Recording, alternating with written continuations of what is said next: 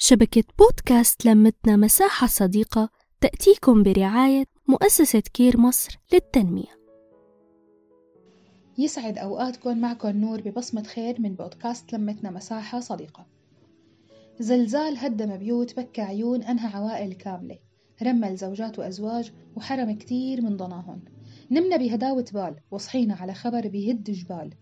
أهلي كيفون ما بعرف، رفقاتي حبابي كل إنسان بمطرح، ما أعرف لمين لازم أتصل وشو لازم أحكي، ويا ترى الخبر رح يكون خير ولا شر.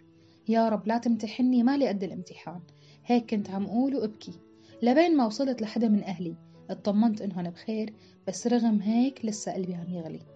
أطفال تحت الركام عم تصرخ، أمهات بحت صوتهم عم تدبح، آباء انهاروا ما عاد فيهن حيل يكملوا الطريق، خسروا عائلتهم يلي ما بقيلن غيرها بعد التهجير، رجعوا للصفر بعد الغربة ومحاولة التأقلم على المكان، رجعوا ليعيدوا وجع فكرناه تسكر وكتار منا عم يحاولوا النسيان.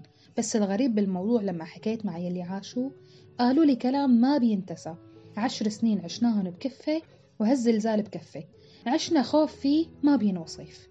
شعور القهر بيحكي عن طفل ولد بعد وفاة أمه، عن أم تركت ضناها للأيام الجاية، عن بنت تحت الركام رفضت تطلع قبل أمها، عن طفلة بعد خروجها عم تقلن أخواتي جوا بس كلن ميتين.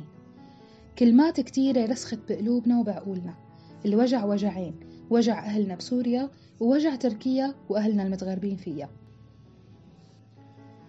بالنهاية كلهم قدروا مكتوب، ويلي مكتوب ما منه مهروب، لهيك خلينا محبين وواضحين، عبروا عن حبكم لبعض، اتصالحوا إذا متخانقين وقربوا من بعض إذا متباعدين. الحياة أسخف بكتير من إنه نكون كل شخص بطرف، وأضعف بكتير من إنه تبعد القلوب المحبة عن بعض. الله يرحم أمواتنا ويصبر قلوب كل مين فقد غالي عليه، وعزائنا لأهلنا وناسنا ودعائنا معكم بكل الأوقات.